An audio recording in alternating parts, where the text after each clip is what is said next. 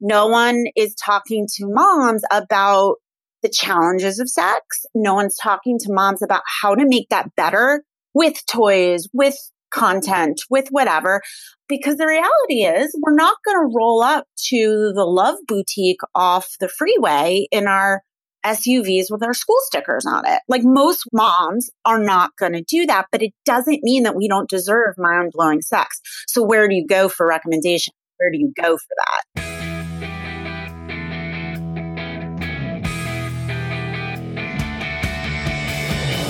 You're listening to the MILF Podcast. This is the show where we talk about motherhood and sexuality with amazing women with fascinating stories to share on the joys of being a MILF.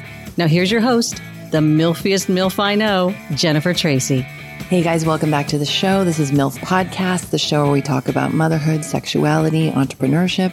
And today on the show, we have Brooke Christian of Flirty Girl Guide. Brooke came to me through Instagram. I'm so glad she did because we had such a great conversation.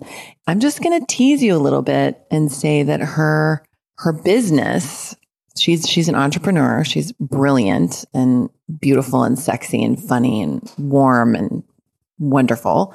And her business is a little bit sexy. It's a little bit milfy. It's a little bit milfy. It's actually a lot milfy, you guys. So we're going to get into this. And um, thanks for tuning in. And I really hope you enjoy this conversation. Hi, Brooke. Hi. I'm so excited to be here. Oh my God. I'm so excited to have you. So your full name is Brooke Christian, right? Yes. And I'm Jewish, which is so weird. Ah! Like it's the weirdest God, thing I ever. Love it. That is hysterical. Yeah. I don't understand. We named my son a Hebrew name just to Oh, what's his name? Natan, just to make him like super Jewy to con- to counter it. I love it. Oh my god, I love it so much. And your husband is Jewish also? He is. So his dad was born Catholic and then converted when he met my mother-in-law. My husband was raised Jewish. It's just he has a last name that says Christian. So welcome to America. Yep, that's right. That's right. Um so as Brooke and I were discussing before, just before we hit record and figured out the technical stuff, um, she said, So I can say cock on your show, right? and I'm like, Yes. You could say cock, you could say clit, you can say uterus, vagina, you can even say pussy. Uh, all we welcome all. Thank goodness, because it's hard to have a conversation about sex when you can't say those words. So Yay. So, and you were, you were sharing with me that you, your business started from a cock ring, which I didn't know. So yeah. tell me, tell me about that. I started this business, which is really a platform for moms to talk about sex um, and how hard it is with motherhood. And basically, what happened is I am a severe PPD survivor. With my son, I was slayed and suicidal and it was mm. horrible. And part of my mm. recovery, mm. in addition to therapy and drugs and all this stuff, was sort of getting my life back together. And for me, that meant putting my body in another visual space. Like I wanted to look good. I wanted to lose my weight. I'm careful about how I say that because I don't want women to think that that's necessary. But for me emotionally, that meant something and I needed that. So once I got to a really good place, I just kind of randomly decided to do a boudoir photo shoot for my husband, which if anyone doesn't know what that is, it's this very like sensual, gorgeous photo shoot that you do in like lingerie splayed on a bed. But um, yes. oh my God. That's so my jam. I love that. Um, have you ever done one? I've done many. Of I've, yes. Right. I was a, a, burlesque dancer for years, a belly dancer for years, and then I now currently do pole dancing. And so I've had, I yeah, finding your erotic self post. Oh. Um, yeah, you must come to a class with me. You're you're going I, to come to a class. I'm such a I it's made for you. pole dancing fanatic, and we can talk about that in a minute. But I oh, so I am obsessed with pole dancing. Okay, great. So we have to do it together then. Yes. yes when I'm in so LA, yes, I'm very and off. and I lo- I'm so online and aligned with what your message is and what you're doing, and you know, it's so similar to my path of like coming out of PPD and reclaiming myself and and pole finding pole dancing was part of that for me. So okay, so you had this sexy, beautiful boudoir for your husband initially. Even though it probably got gave more to you than it did for him. I was uh, just about to say that everyone goes into boudoirs thinking yeah. that it's for their partner and it really is for them. And I very much on that shoot had a phoenix sort of rising moment where I realized, oh my mm. God, I am a sexy mama. And that was so empowering. I, I just had this moment of like, I am a feminine goddess. Oh my God. And motherhood really robbed that from me. You know, I, I hadn't had that feeling yeah. in five years. Yeah. And so, um, I went home that night and had like the craziest sex with my husband ever because I felt so empowered we didn't use the cock ring that night actually but what it did is that it opened up this whole i know this whole sort of side of myself and i started being a yeah. little bit more adventurous in bed and so uh, my husband actually found the cock ring god bless him that he would be bold enough to walk into the pleasure chest in the west village and buy that but he did and we used it and like i always enjoyed sex but i would say that this cock ring which i now sell ad nauseum is uh, sex before the cock ring was like analog television with like the wires coming out of the top right? and sex after the cock ring was like 4D IMAX. And I looked at him and I was like, please don't take this the wrong way, but holy crap. like that is what sex is wow. and so what happened was is i started wow. telling my girlfriends right? Like my contemporaries other moms at you know the gymboree class. I was like do you know about this thing? Like are you aware? i love it. And they were all like no. And i was like you got to go on amazon and buy this. I am telling you you have to do it. And they all did because yeah. I mean let's be real when your friend recommends something you're more apt to buy it. It's just how women work right trust each other.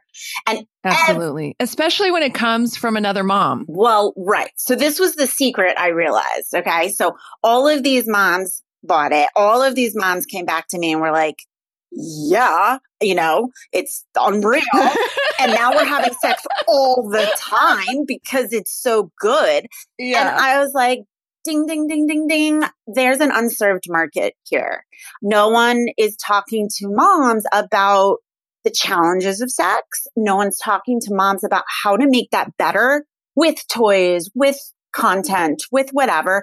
Because the reality is, we're not going to roll up to the love boutique off the freeway in our SUVs with our school stickers on it. Like most moms are not going to do that, but it doesn't mean that we don't deserve mind blowing sex. So where do you go for recommendation? Where do you go for that? And I realized nowhere. And I just felt well, I can do this. I have a magazine background. I ran marketing for all the big women's magazines in New York. And I just thought, I worked for Oprah for a million years. And I just thought, I, I know how to talk to women. I can do this. Um, so that's how it started. And it, it did kind of start with a cock ring, believe it or not. that's amazing. Yeah. Oh my gosh. So, Brooke, can you explain to our listeners who may not have had experience with what a cock ring is, like what is it? What does it look like? What does it do? And how does it enhance the pleasure for both? Sure. Parties? So a cock ring is a, a, a ring, like a, a circular silicone ring that goes on the shaft of the penis. Okay. It goes all the way down to the base. Now, the one that I love and that was life changing has kind of like an oval head on the top of it that vibrates right? It's a vibrator on top. And so what it does is his shaft becomes a vibrating Anna, for lack of a better term. And your clit is being vibed every time you guys are moving together, which is kind of a wow. beautiful experience because you have to do it together you know, and it, it can be, it's really bonding and it can be really intimate. And I always like to say that men don't know that they like vibrators on their dicks until they try it. And then they are like, oh my God, which is sort of crazy because we all know what a Hummer is. You know, like all guys yeah. know what a Hummer is. So like, why wouldn't you do yeah. that during sex? So that's what it is. And I love it because it has to be a shared experience. And, you know, I talk to moms and most of them, not all of them, are in relationships or dating or what have you. And it's nice to have those moments together, you know? Um, and that's what I love about it so much. The other benefit for men and, and how I sort of convince them to do this is it has a Viagra effect for them because it, the ring actually constricts the blood flow to their cock. So, so they stay, they hard, stay hard longer. longer. and they basically are like, I Got feel like man, you know, like I am man. And so that they like also, because we all know men are fragile. Yes. So that feeds their erotic creature and their sexual desire and and the masculinity of it. And I and I love that. Wow, that's so fascinating. So you started this. How long ago was this? How old were your children? So you said Gymboree class. So like they must have been little. My daughter was probably five, and my son was Okay. like 18 months. I mean, he was young. Um, I got a lot of flack when I started this business because I'm a mom of young kids. I live in a very suburban Interesting. um, New York community. And while it's not uptight, it's a liberal community.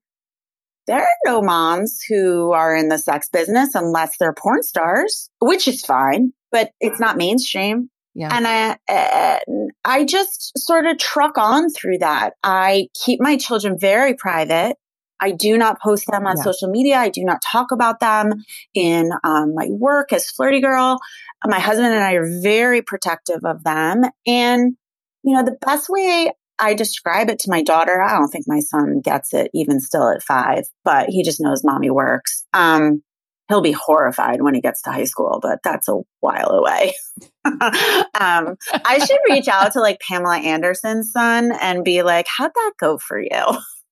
But the way I explain it to my daughter is well, although I mean, no deference to Pam, who's amazing. I love Pam, but like you it sounds like you have really way healthier boundaries currently Yes. in your life, Yes. just generally And- speaking. and I'm not flagrant about my body, right? Like I'm I'm a content provider. I'm a concierge for women's sex lives. I'm not Yes. have vagina splayed out all over the place. So I mean it's Yeah. different. But the way I describe Yeah. it to my daughter, who's very attuned to me and the world, she's kind of an old soul, is that I make other mommies feel really beautiful and I make mommies and daddies love each other more.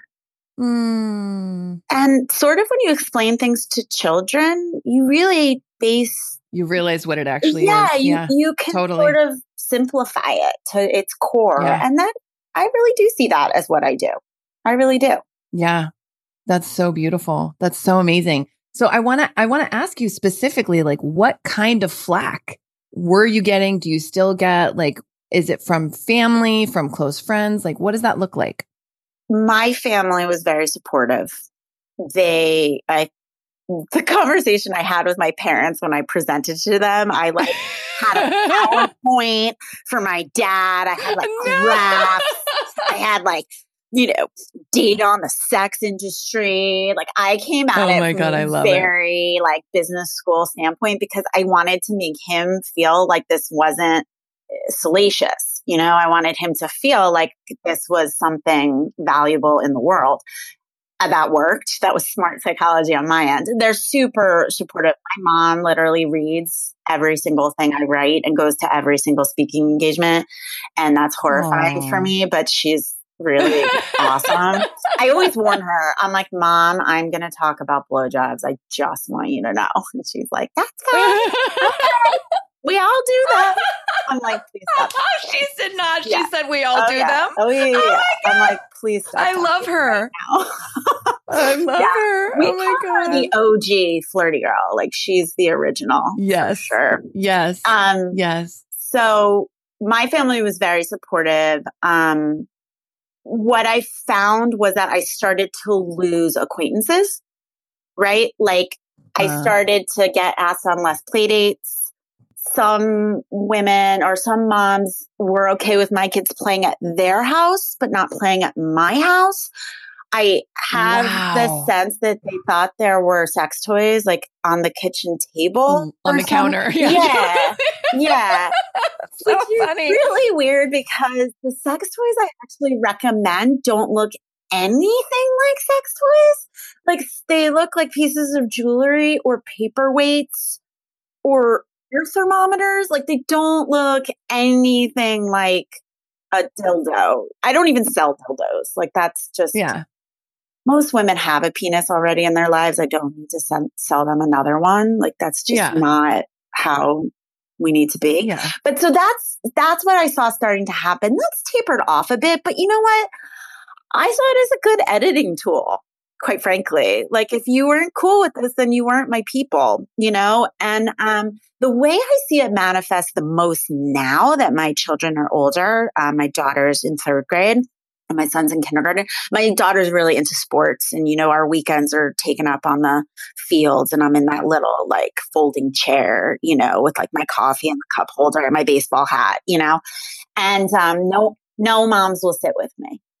Really? Yeah, I, I sit by myself. And I noticed that this year in particular, they also sort of sort of huddle together on the picnic tables or whatever. And and I know they talk about me. You can hear the whispering when I show up. Um, and that's fine. I, I, that's fine. I, I don't care. I mean, look, if I cared about what other people thought, I wouldn't ever be doing this. Like, if you have thin skin, you can't do this. So that's fine. Uh, but the irony to me, and the part I can't really figure out, is that I'm just there to help them. Like, those are the exact women I'm here helping. You know, it's just, I think it's an insecurity thing. I think it's demonstrates all the things that they really need help with that I can really help them with. Um, but that's okay. If they're not ready for me, if they're not ready for the message, that's okay. It's okay. No one's mean. Um, and if anyone came at me being mean, watch, watch out. I'm an Aries. You, you, you better watch out. But uh, don't mess with the ram. That's how I notice it mostly now. Interesting. That's Yeah. so interesting. Well, I mean, I can sort of relate to that because when I started the pole dancing, it's funny because I of of mom friend from preschool was the one who introduced me to it. You know, she is still one of my dearest friends and you would never know, you know, just based on seeing her at preschool and she's incredibly just like us, just a normal mom walking around, beautiful, physically beautiful, but like I went to this dance class with her and I didn't know what to expect. And I watched her move. She would dance for us at the end of the class to like demo. I was like not sure that I wasn't gay at that moment because I was so like turned on and just blown away. And I realized like, oh my God, like I want what she has. I want to experience that. And so I started on this journey and it's like a year long journey at S Factor where I do pole dancing. Sheila where they start with, Kelley. like, small. Sheila Kelley is like Sheila I- Kelley. is a I my idol. I mean, I will just Yes. bow down to her at any moment. Well, you're doing the same thing for women. I mean, this is this is so profound and powerful. And when we've been taught for so, I mean, particularly, I think every generation, but hopefully it's changing a little bit now.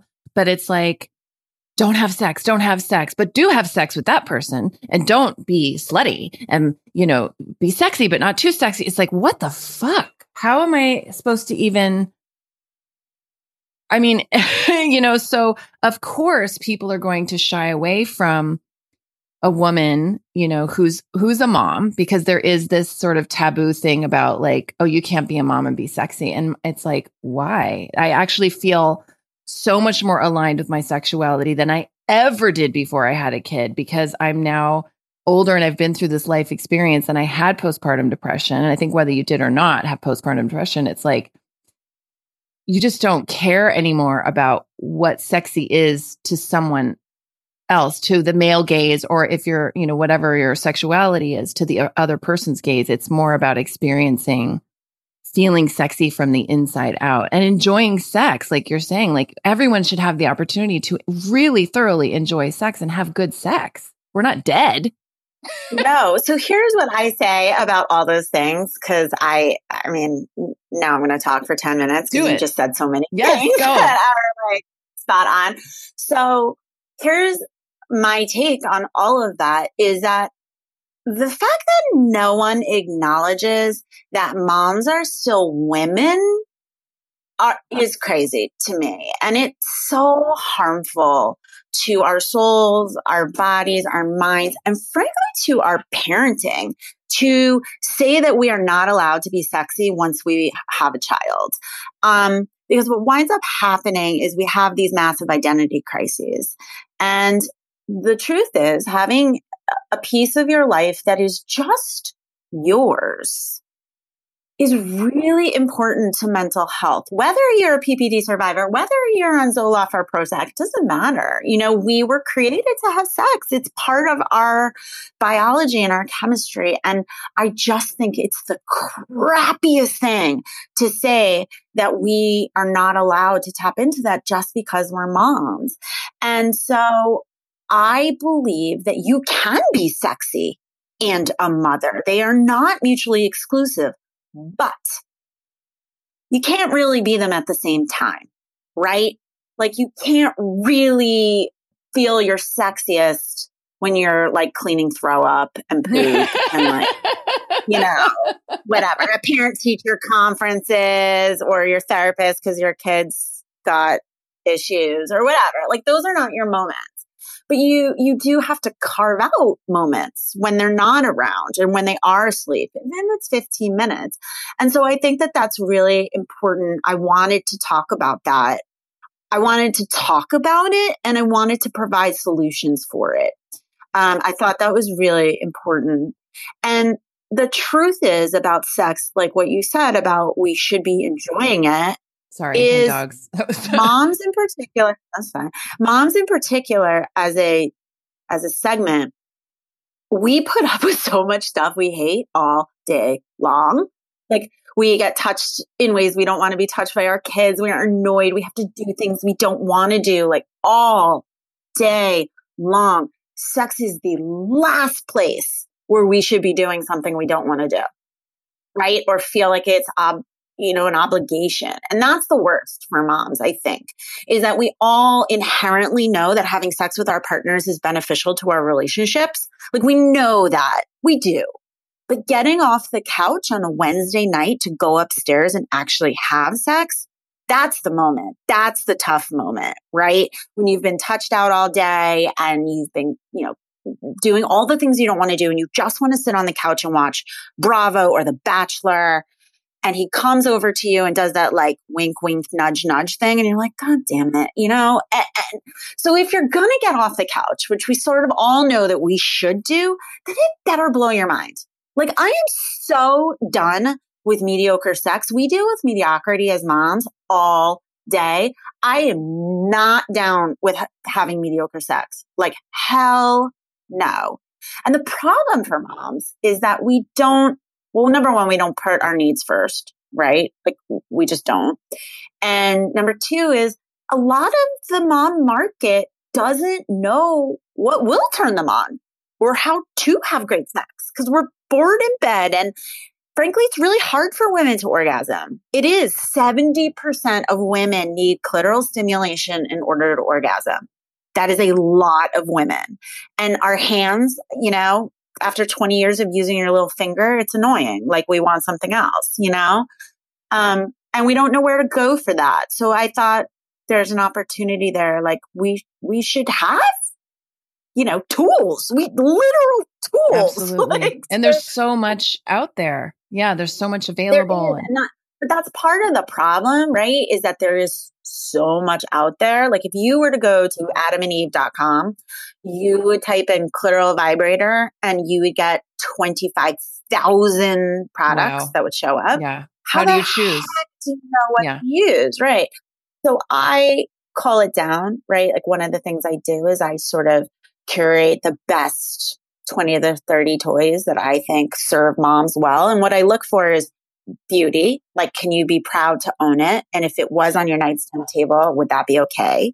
Um, is it efficient? Because let's all be honest, we do not have like two hours to oh, make God. love. and like, I mean, I don't like even want to do that. I actually hate the term make love. It makes me cringe. Like, I just, ew. Um, I hate that term. So we don't have that. We have 15 minutes, half hour if we're lucky, if no one's banging on the door with a bad dream or like something like that. So I'm sorry, but we have to get off quickly. Like we just do. So it's got to be efficient, right? And it's got to, I am not concerned with his orgasm. I'm really not because 99% of the time he's always going to have one. So lucky him. I'm concerned with yours. You know, I'm concerned that you're walking out of that experience feeling relaxed and fulfilled and get your serotonin boost, boost and all of that. And, you know, the other thing that you mentioned in the pole dancing, and I, I pole dance also, and it is much like a boudoir shoot. It is probably one of the only things that can turn your sexuality on internally, like you start to see yourself as the sexual being that you didn't even know existed um, in such a deep and that stays with you, right? And the reason why it stays with you is because sexuality and sexiness is nothing more than confidence. It has nothing to do with boobs and ass and heels. It is about how comfortable you are in your skin and who you are as a person, right? That is all it is. The sexiest woman in any room is not the one with the shortest skirt or the most cleavage or the longest hair. It's not. It is the woman who knows who she is. That, that's what sexy is. That is what we are all attracted to, right? I mean, you will never hear a woman be like, oh my god he is so hot and insecure like his insecurity like oh my god it's amazing like never would you hear a woman say that. Ever. That's really funny. we're not attracted to insecurity. We're attracted to confidence. And so it doesn't i say this to women all the time like it doesn't matter what size you are. If if your outward looks are not important to you cool. Like if you think you're most beautiful in your Birkenstocks and like whatever and your dreadlocks, like cool, awesome. You know, um, it's just about finding what makes you groove. And and most people will tell you you are your sexiest when you're doing what you love. Right? Like that is where you're fulfilling your passion in life is when you light up. And that's what we're attracted to. And that's what happens in pole class. You light up. And that's the magic of it, right? Um, I wish I always like to say if I could give everyone this like one vibrator, I, every woman in America, this one vibrator I love, one boudoir photo shoot, and pole dancing classes. Like if I were Oprah, like I wouldn't give everyone a car. Like I would give everyone like those three things, every woman, because that is the magic mix. Yes. I think. And it's the gift that keeps really giving. Do. It's like teach a man to fish or yes. whatever that phrase is, you know, because yes. it's so true. Yes. Can, he eats for a day yes. versus eats yes, for a yes. time.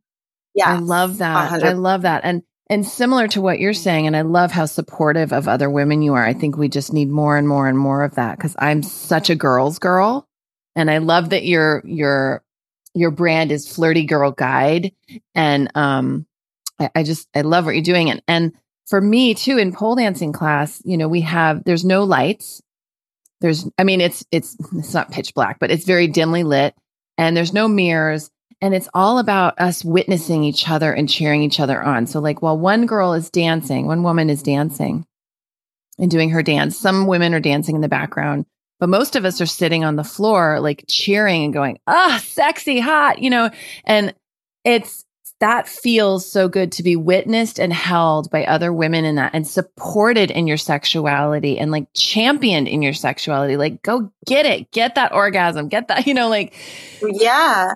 And I think it's so sad. Um, I talk about this a lot that we are our own worst enemies. Not that we orgasm in class, by the way. Just, just, I mean, it, it's, I'm sure we come close a few times. I just wanted to clarify that for our listeners. Like, I'm saying in reference to what you're doing as championing. Yeah. Sorry. I didn't mean to interrupt you, but I also just wanted to get that out. Okay. Go ahead. Sorry about that. You know, the thing is, is that what you're doing in those moments is you are killing the mean old bitch in that woman's head, right? There's a mean old bitch that lives inside of us that says we're not good enough, we're not thin enough, we're not beautiful enough, and we have horrible back fat, right? The truth is, is that men don't even know what back fat is. So like we should just like remove that concept from our lives. And women are the best way. It's not men who silence that. I mean, the reality is most men love the way we look. I mean, when we show up naked or in lingerie oh, for a man, it's over. Biologically, yeah. what happens yeah. is that the Snapchat or Instagram filter with like the little like with the stars that like come down, yeah. like that are like instant Botox, like that is what happens to a man's vision when we show up naked or in lingerie. So no matter what size you are, if you have your C-section scar that you hate, if your boobs are saggy, if you have the back fat, they don't see it. They see a gorgeous woman with vagina and boobs that he's about to play with and he is psyched. So it's us who think we're not beautiful enough or sexy enough or whatever. And that sucks. And so what's beautiful about S Factor, what's beautiful about um, what I do and what I see other moms doing for each other is, oh my God, you look amazing. Oh my God, like you're so sexy. Like look at you, you know? And, um, and we need to be doing that because we need to start silencing that woman in our head. She's such a bitch and I fucking hate her and I want her to die. She lives in my head too. You know, people have this misconception that I live this really sexy life and I have swings in my bedroom and I like wear latex masks and I like think I'm the sexiest woman ever. I should be on a People cover, People magazine cover, or whatever.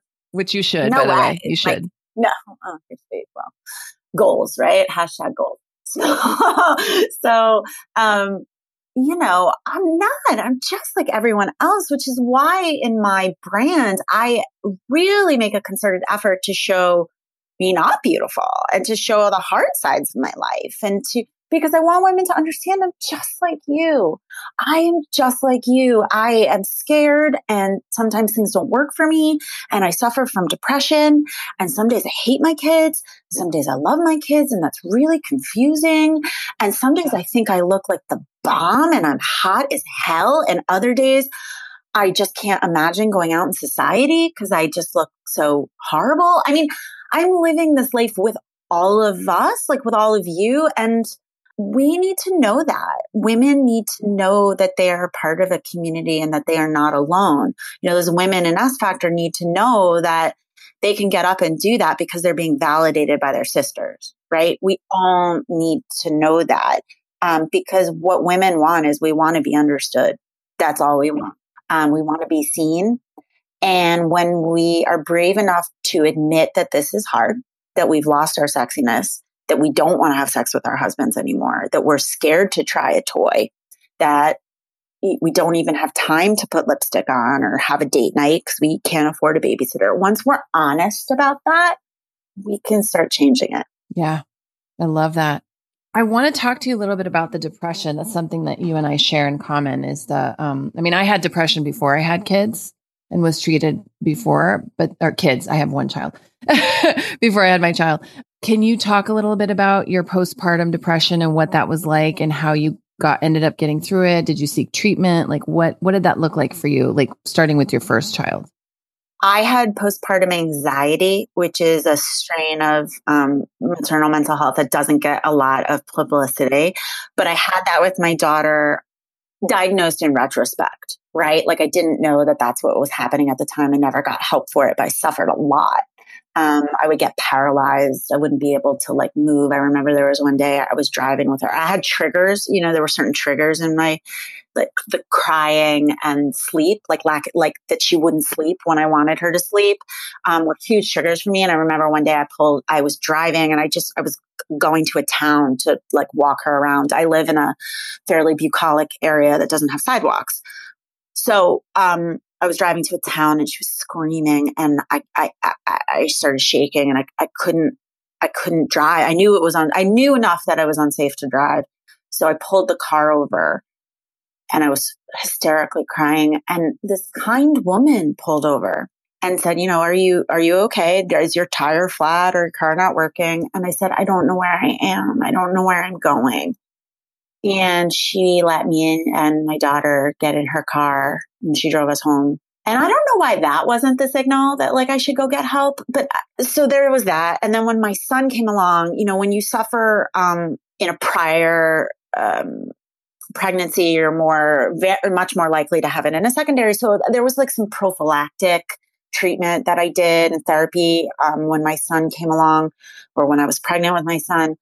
Um, I knew the day that he was laid in my arms uh, that I was in trouble. I knew it. I uh, just to be clear, I did not have the type of postpartum issues where I was detached from my children. I was almost overly de- attached where I wouldn't let someone else help. I I was terrified to let go of them. Um, all of those things. And by the time he was, and the added pressure of having a second child. Now, like your son, I'm an only child also. I know how to manage that. And I just got completely crushed. And, um, I became suicidal and I didn't tell anyone. I don't know why I didn't tell anyone. I knew exactly how I was going to kill myself. I was going to run my car into a tree, not with my children in it. You know, I was only going to do it when my husband was home, who was a great dad. Um, and I felt like he was a better dad than I was a mom. And my friend, I had one day where it just all fell apart. And I, I dropped my daughter off at preschool and I had my son in the car. Again, he was crying couldn't drive. My dad came to pick me up. They live nearby. I got back to his house. I started throwing up like crazy and like shaking on the floor. And he called my best friend and he and my best friend called my husband and called my doctor. And that was the day that I started to get better. I, I, I had a friend who said to me, today is the last day that it will be this bad. Today is the last day because from here it's going to get better. And it did, but it was a really slow road. And unlike you, I was not diagnosed with depression prior to having children. I thought my life was awesome. You know, women who are most prone to getting PPD are the type A overachievers, right? Um, who I, I kicked butt in my job. I had this like very Carrie Bradshaw life with like in the West Village in New York City. And I worked in magazines and I was like you know, that cute girl with like my hand up getting a taxi with like some crinoline skirt with like Jimmy Choo's on. Know, like I knew what restaurants to go to and I killed it. I never got it. I got every job I went for. I got, you know, every promotion, blah, blah, blah. And suddenly I had these children that I didn't know what the heck to do. And I it was that feeling of fear and failure that I'd never felt in my life that, you know, really plunged me over the edge. And in my recovery, which involved a psychiatrist who specializes in mothering issues, right? She's a sort of a PPD specialist, um, and Zoloft, lots of Zoloft. I started to creep out of the hole. But what became apparent was that there had always been a hole and that I had depression and I didn't know it and that it wasn't going to stop. And I think there's this debate out there. Does postpartum depression ever end? You know, does it ever stop? I, think the answer might be no. I, am not sure. It hasn't for me. You know, am I, um, and so I actually found out I was bipolar. Um, and so now I take medication for that, which really helps. It's been a lot. I, I am very in touch with my mental health because of my PPD you know, and I do say I'm a survivor because I was going to die. There's no question in my mind I was going to die. And at your own hand, you feel, because you were having the suicidal ideation. That's so which, real. Which I had no idea who I was. Like, who is that that would do that? Like, I love living life. Like, I'm a vibrant person. And so, but mental illness does that. It just takes that away and reshapes it. I've experienced that too, where it's like, there is that logical thing like you were saying you're thinking oh well my husband's a better father I'm, than i am a mother and the you know the kids will be better off without me. Those are real thoughts. It's not they're just as logical as i'm going to the grocery store for milk now. Like they're that's how it does it. It reframes it so that it's just in your head it makes sense. And i know yes. in those moments all i wanted was for it to end. I just wanted it to go dark. You know i would sit in a closet that was dark because I just, I couldn't face it. I just wanted it all to go away. And I didn't know how else to do that. Um, and I'm so thankful to the universe that that didn't happen in my support system. But a lot of women don't get that. And it makes me really sad. And I do talk about my PPD very openly because I try as hard as I can to take the shame away. Look, I'm trying to take the shame away from sex. I'm trying to take the shame away from maternal mental illness. Um, there's a lot in this world that we don't talk about, and we're just harming moms in the process. We're really killing moms in the process is what we're doing. And I, I'm committed in my life to stop that. And Flirty Girl was a way to do that. You know, I, look, I spent, it occurred to me one day in therapy, um, once I had started this business, it's three years old. And it occurred to me, oh my Lord, I created a business that literally has no place for children. I created something for myself that I could never involve my children in. It is mine alone as a woman. And I thought that is significant. I really need that. I'm a, I'm a mom who needs that. Um, and it's interesting that I subconsciously did that. Uh, I think it's interesting, at least. Um, and so, yeah, I, I still deal with depression. I go to therapy, you know, every week. I struggle with it a lot. Um, I'm very honest about it, but doing this and helping other women and tapping into that sexier side of myself, it is therapy. It is medication for me. I don't think I would be here without it. Yeah. I love that. Wow. Thank you so much for sharing all of that. Cause I, I share that with you. You know, obviously our experiences are different, but my feeling and my takeaway from it now, um, still being in recovery from it, still on Prozac, still in my therapy, my therapist's office once a week, is again, the more that we talk about it and the more that we share our experience, um, it does chip away at the shame because when we don't talk about something or when we shush it or, you know, that creates shame. And I think same for, you know, our kids see us doing that. Like if we don't talk about something, I'll take an example. So like, you know, children that are special needs or whatever, special needs, special rights. So um, I have one of those disabled. So I, my son has okay. Asperger's. So, okay. Yeah. I, so naming it is so important for like with my child always from the time he was little you know he would say what's what's that you know well that person has a wheelchair because you know that's that, that means they have a disability and always talk about it. And so now it's not even a thing. I mean he he's known what homosexuality is from the time he could talk. And so it's not even a thing for him. It's just it is a fact. And there's no shame there's no secrecy. So tell me about your son. I'm looking for you. yeah so so my son, um, my daughter is the older one. She is neurotypical. Um, and my son has Asperger's. And for people who don't know what that is, officially it's a form of autism. Um, but it's very high functioning. It, it, you know, a lot of like your smartest people in the world, Steve Jobs, Bill Gates, like they all have Asperger's, right? Your brain is extremely cognitively high, but you might suffer from some like social awkwardness kind of thing. Um, thank goodness now in the world, we have what's called early intervention. So if you can identify it early, you can start sort of social therapies that make children, you know, function much more um, normally amongst peers, right? So my son was identified at three, but we knew at like I knew it too that something was awry, like nursery school wasn't going well. And the thing is, is a lot of um, Asperger's children and, and adults and autistic adults, they're wallflowers, right? Like they don't like to communicate and they don't like to be around people. My son was the opposite he's a chatterbox and he loves people and he loves kids and he's so mushy and lovey. And so it was confusing to diagnose him, but he was identified at three. And thankfully we were under amazing care. We live in a state and a county that provides amazing services and he i'm so proud of this kid he is in general population mainstream kindergarten this year and i can't believe i'm actually saying this for the first time without crying because normally i cry mm. um, it's okay if you do. Yeah, the, the day the day that you get that I got, I won't speak for anyone else. The diagnosis in the room with him that he had Asperger's, which is autism. is like taking a bullet, right? Because there is a stereotype to that and there is a shame and it's devastating because I realize this is forever.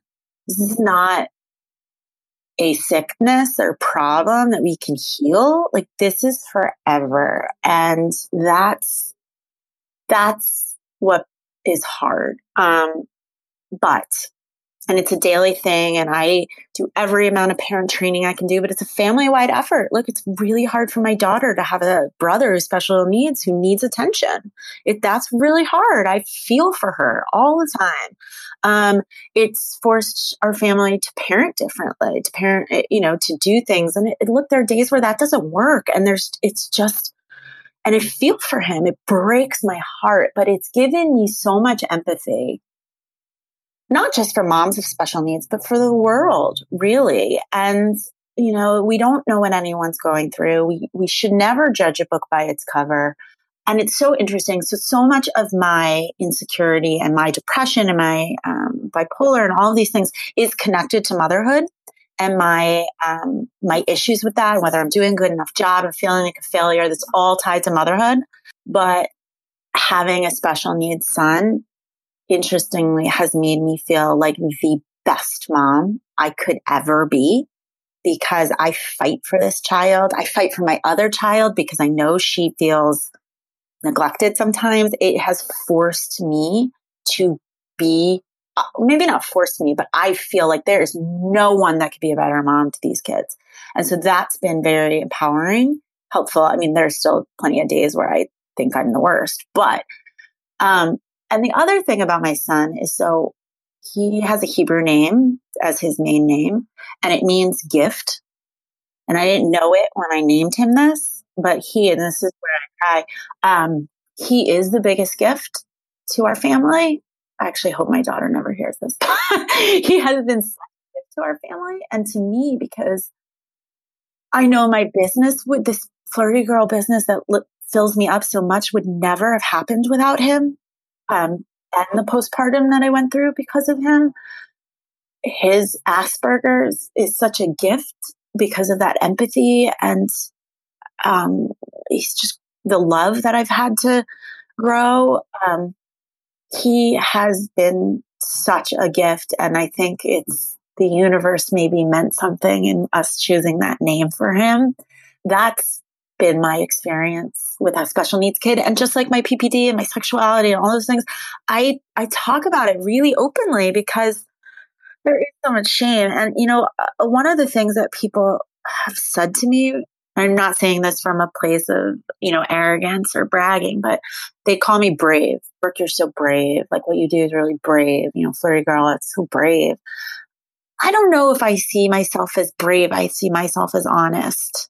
And I see myself as kind of not caring what other people think. And so I say all the things that we might all have in our heads, but maybe we're not comfortable enough to say it out loud. I don't think it's a brave, not brave thing. I think it's a comfort thing. And so if I can be the voice for the moms who can't for whatever reason, that's, that's how I see my role on this planet. That's what I was here to do is to give voice to a generation of moms who, who have lost it or are scared to use it. I don't see the work that I do as sex. I, I see the work that I do is, is about moms and saving them and making their lives better. I do not care even two crafts how many sex toys I sell. I don't, I, this is not why I got into this business what fills me up is when I have a mom, you know, direct message me on Instagram saying, "Oh my God, you you just explained my life. Thank you." Um, that's what fills me up. Or if they did buy a toy I just had the best date night with my husband ever. We feel so connected. I can't thank you enough. My husband likes to joke that he hates Sunday mornings because my phone tends to blow up. The problem with my business is that, and because I care so much, it's like I make friends with like every client becomes or follower becomes like my friend. I become yeah. so invested yeah. in their lives. And so they all will text. I get like my phone blows up on Sunday morning because usually date night will happen on Saturday nights, right? For sure. a lot of people. Yeah. And so I get these messages. That was the best day ever he loved my piece of lingerie. Like I orgasmed four times or like whatever. And, um, That's why I do this. Yay. That's the job. That's the that's the payoff. That's why I'm here. Um, and I'm proud. I'm proud Yeah. to do that. And I know when my daughter gets old enough to know, like really know what I do, Yeah. I hope she's proud of me. I really do. I hope I'm paving some kind of way for her to be more, to have more than one identity. You know, I Yes. say this a lot.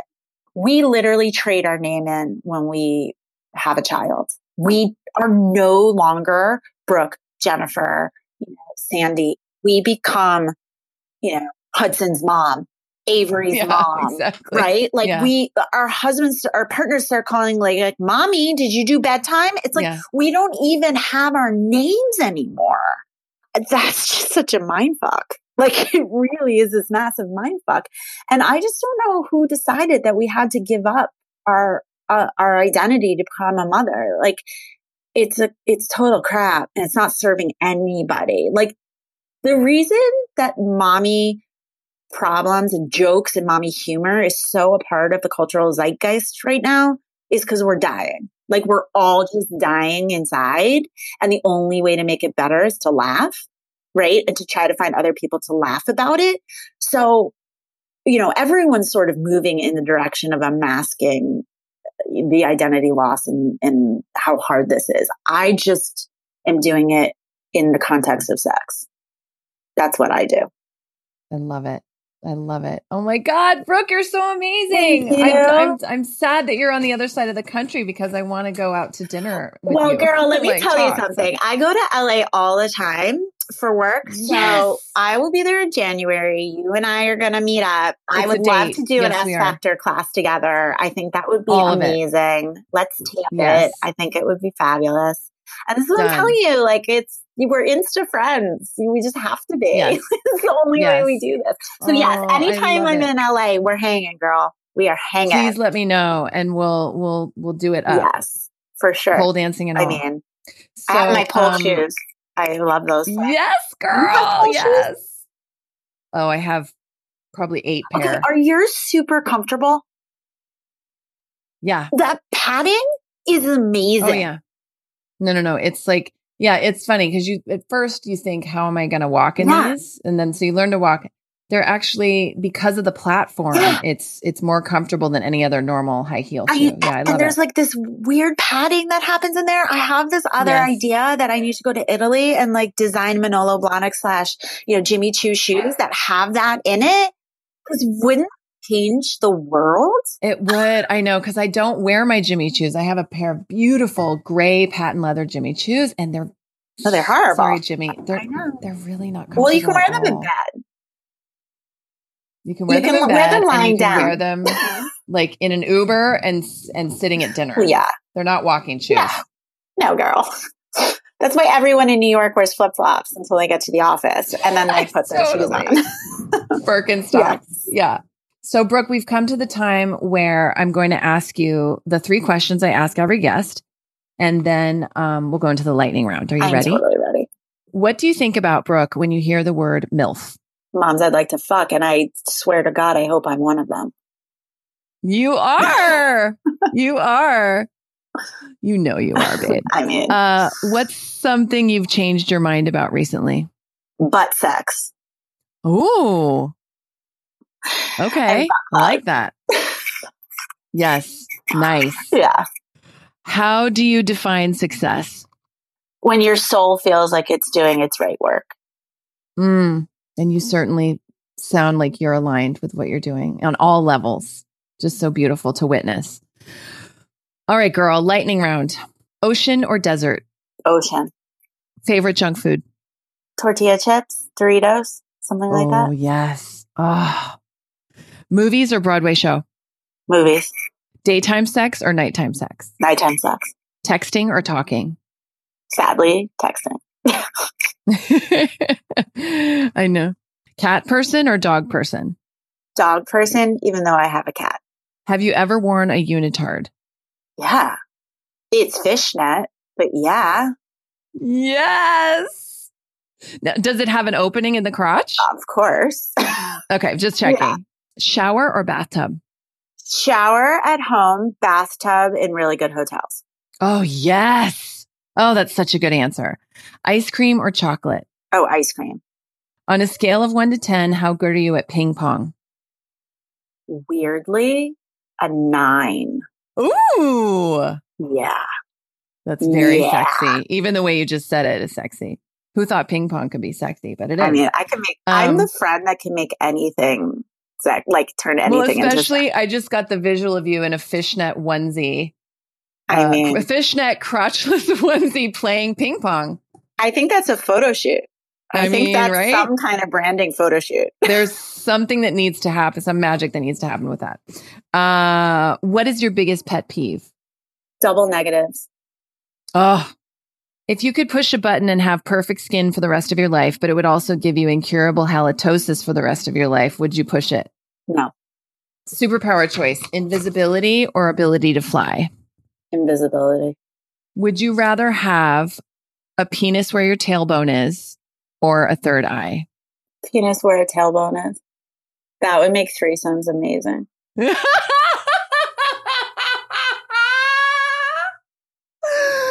oh my God. I love you. What was the name of your first pet? Natasha What was the name of the street you grew up on? McQueen, which is my porn name, right? Oh Natasha God. McQueen, which I Yes. dare, I dare anyone to beat that. That's pretty badass. Dare you to beat that. Natasha McQueen Yeah. wearing a fishnet onesie playing ping pong. I think we just nailed it. I mean, what more is there out of life? On the ping pong table. really? Oh my gosh. So Brooke, where can we uh our listeners find your website and your Instagram? Like where can we find you? Yeah. So I'm mostly Instagram based. I am at Flirty Girl Guide. Um, you'll see like a black and white picture of me where I'm not looking homeless. Um, so that's where you can find me.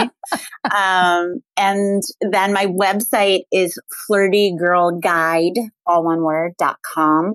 The best way that I can talk to women about toys and recommendations and all of that great stuff is to email me at Brooke with an E at flirtygirlguide.com or just direct message me on Instagram. Um, and we'll instantly become best friends because we'll talk about your clit and then we'll get you the best options for like five orgasms in five minutes. Yeah. That should be like my like some kind of show or like something five orgasms in five minutes. Oh, yeah. I've got it. we've got it. that's something. I yes, that is that is a thing. That's a great title. Yeah. For all my listeners, we will have um, on the show notes on my website. There's always links to all of that. So if you're listening and you're driving and you can't write it down, you can go to milfpodcast.com and you it will always be there where you can find Brooke and all her goodies and all her suggestions and way to contact her and talk to her about all these things. Brooke, you are such a delight. This was amazing. I'm so honored to know you. Thank you. And thank you for being a part of the show. Thank you. I can't, I'm so excited. You're, I love what you're doing. I loved the turning the MILF on its head. I think it's empowering and feminist and wonderful. And I can't wait to attack that pole with you, girl. Yeah, we're going to do it. We're going to do it. Thank you so much. Thank you, Mama. Thanks so much for listening, guys. I really hope you enjoyed my conversation with Brooke. Next week on the show, we have actress Ione Skye, who you might remember from movies like Say Anything, The Rachel Papers, The Color of Evening, just to name a few of my favorites. Um, oh, Gas Food Lodging. Remember that? And so many other credits between then and now. She is just really constantly working and her new show on HBO called Camping, which I'm so excited to share about. So go ahead and check out our show notes for today on milfpodcast.com. You can also find us on Instagram, uh, Facebook, all the things. Links to that are all on my website. And um, I'm really just so grateful to you guys for tuning in. And I'll talk to you next week. Thanks.